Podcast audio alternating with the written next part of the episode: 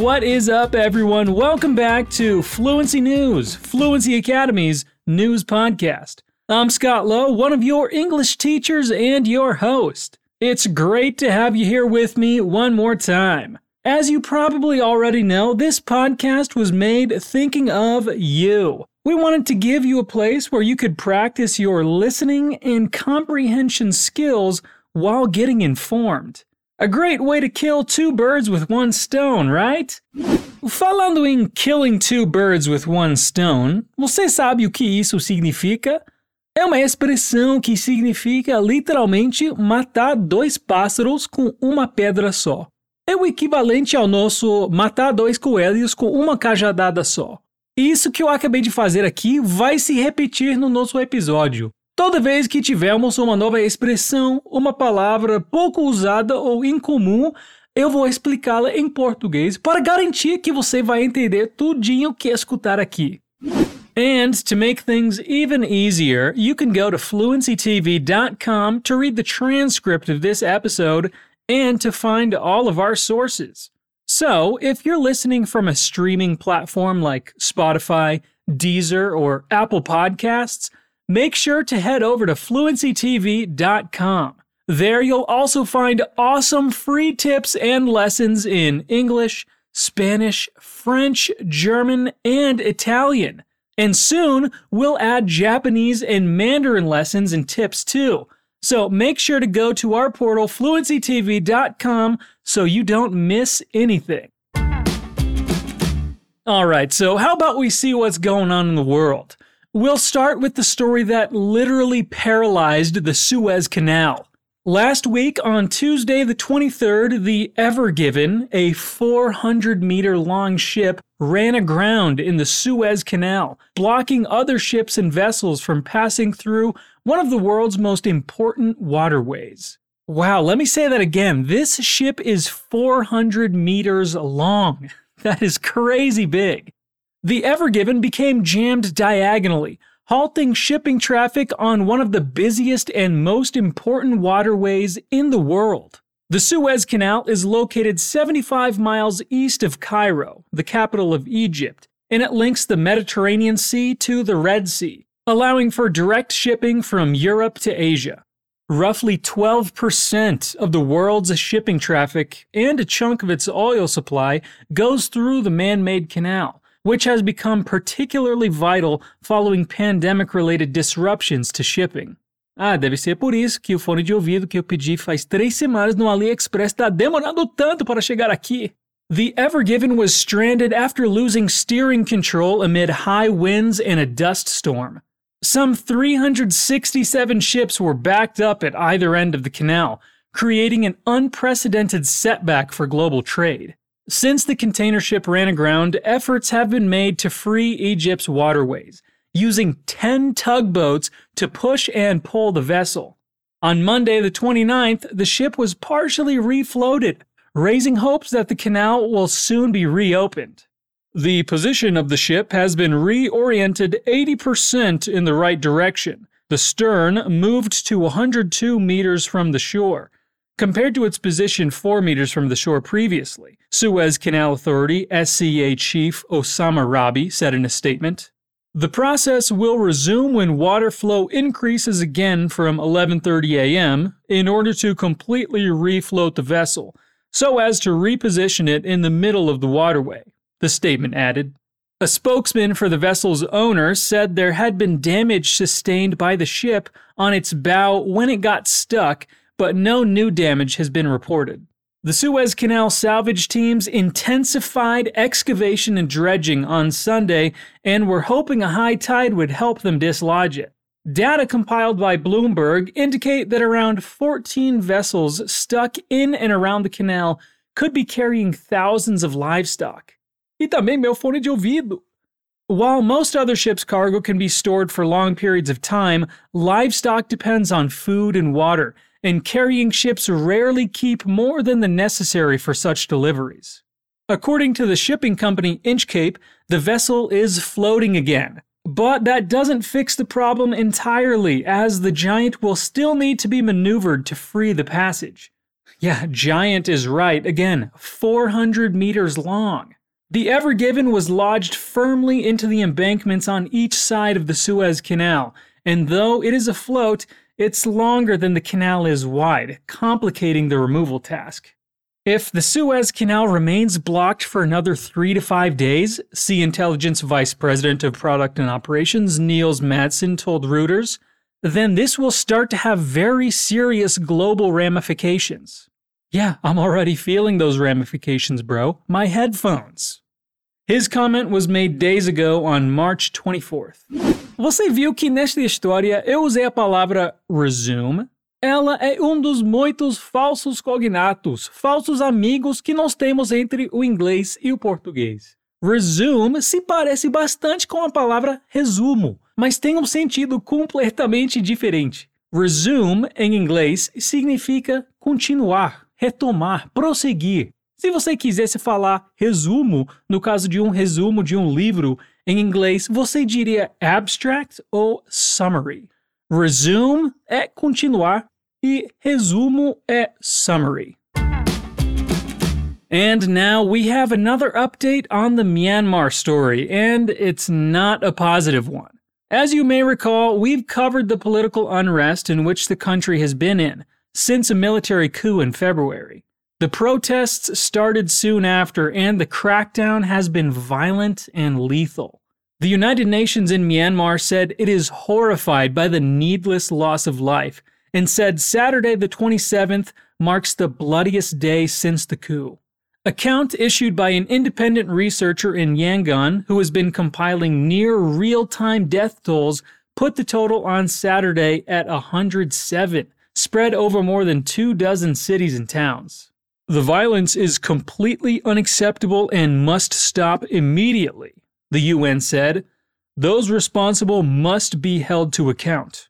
According to Assistance Association for Political Prisoners, a monitoring group based in Thailand, over 328 people have been killed. Among the dead, UNICEF reported that there are at least 23 children.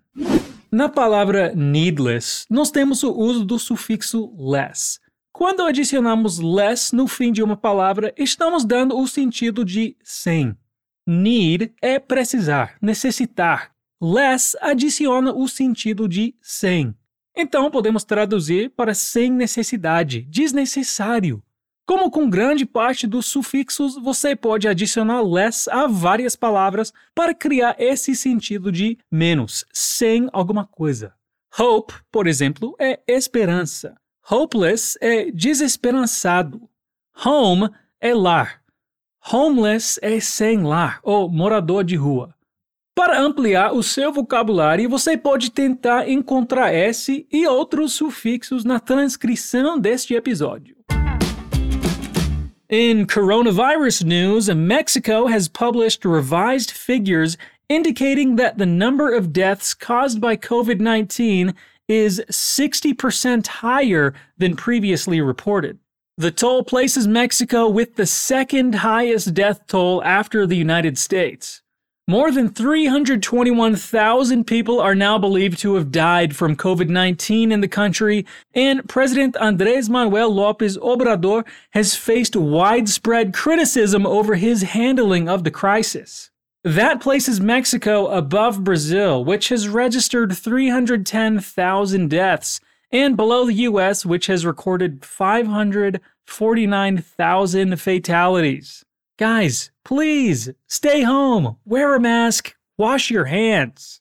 On Wednesday, the 24th, Brazil's health ministry reported 2,009 daily COVID 19 deaths, bringing its pandemic total to 300,685. On Tuesday, the 23rd, the country saw a single day record of 3,251 deaths.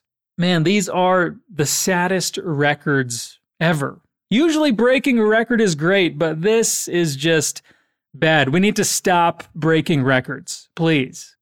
Speaking late on Tuesday, Bolsonaro said that Brazil would resume very soon a normal life, thanks to the vaccination campaign that he had early criticized. I want to reassure the Brazilian people and inform them that the vaccines are guaranteed. By the end of the year, we will have more than 500 million doses of vaccine to vaccinate the whole population, Bolsonaro said. Currently, some 11.1 million Brazilians, or 5.2% of the population, have received at least one dose of vaccine and 3.5 million both doses, according to an AFP tally based on official figures. Former President Luiz Inácio Lula da Silva said on Friday, the 26th, that the more than 300,000 deaths amount to the, quote, biggest genocide in Brazil's history on an attack to the current leader. We must save Brazil from COVID 19, the former president added, saying that Brazil will not withstand it if this man continues to govern this way. Hey, você sabia que em inglês os números são representados de formas diferentes? Quando chegamos na casa dos mil, por exemplo, ao invés de separar os números com um ponto, eles são separados por uma vírgula. E na hora de representar centavos, em inglês se usa um ponto ao invés de uma vírgula. Então, se você vir um valor representado por um número, seguido por um ponto e outro número, você sabe que o que vem depois são os centavos. E no caso de números grandes como 300.685, entre 300 e 685, em inglês há uma vírgula. Não é interessante? Isso é uma coisa, aliás, que me confundia muito quando eu estava aprendendo português. Eu via os preços e os números grandes e eu ficava, como assim? Vírgula, ponto? So confusing. Mas agora vocês sabem. Alright, let's see some good news, shall we? The pandemic has made the oceans quieter and the whales have been thriving. According to the NBC, the pandemic has actually been good for the whales, as human interference has decreased and ambient noise in the world's oceans is also way down. I think overall, the pandemic has largely been a positive for whales, said Ari Friedlaender, a marine ecologist and biologist with the University of California at Santa Cruz. He is studying how the quieter oceans have affected whales by measuring their stress levels through hormone samples. Friedlaender says animals use acoustics such as whale songs to communicate with one another and locate food. Noise in the environment can interfere with those communications and other critical life functions. Plus, it's super annoying. Have you ever had a loud neighbor? Yikes! The thought is that as you decrease the amount of human activity in noisy environment, we're going to see a decrease in the stress hormone levels of these animals, he said. The pandemic has had an even more concrete impact on the whale population off Iceland's coast. It has helped accelerate the end of commercial whale hunting. I'm never going to hunt whales again. I'm stopping for good.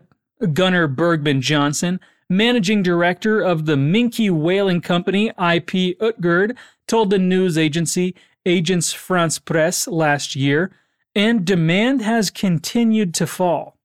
Hardarson, the captain of a whale watching boat, said that people have stopped eating whale meat for several reasons, including realizing the senselessness of killing an animal that can live for almost a century. And he highlighted another simple reason as well. They are worth way more alive than dead, he said. I think there's going to be no commercial whaling, and in the future, I can see no reason why there should be. Hey, I totally agree. And they probably don't even taste good. Just, just eat tuna instead. Nesta notícia, nós temos o uso de um tempo verbal bem interessante. Na verdade, é possível encontrar pelo menos três tempos verbais só nessa história. Mas eu quero focar em um específico no present perfect. O present perfect é formado usando o verbo have no presente e o verbo seguinte na terceira forma. Have been, por exemplo, é uma representação do present perfect. Esse tempo verbal é usado principalmente para falar de uma ação que começou no passado, mas continua no presente. A terceira forma do verbo, chamada particípio do passado, está sempre na terceira coluna que vemos em tabelas de verbos. E você não precisa decorar todos. Quando for um verbo regular, ele vai simplesmente ter ed adicionado no fim, como em has helped. E no caso de verbos irregulares, você vai conseguir se lembrar dos mais usados com muito contato com o idioma. Então, continue escutando nossos podcasts. And that's where we're going to end today's episode, guys. We hope you're having an excellent week and that you enjoyed spending this time putting your English into practice. Don't forget to go to fluencytv.com to explore and learn more. E se você quer melhorar o seu nível de qualquer um dos sete idiomas que ensinamos inglês, espanhol, francês, italiano, alemão, japonês ou mandarim aprendendo com os professores da Fluency TV, você pode se inscrever na nossa lista de espera. Assim, quando a gente abrir uma nova turma, você vai ter uma chance ainda melhor de conseguir uma vaga. É só se inscrever clicando no link na descrição desse episódio. E só leva uns 15 segundinhos e vale super a pena. Assim, você não arrisca perder a próxima turma e ficar meses esperando uma nova chance. All right, everyone, there's a new episode of Fluency News every week, so make sure you check back and follow us on our social media so you don't miss out. Until next time, peace out.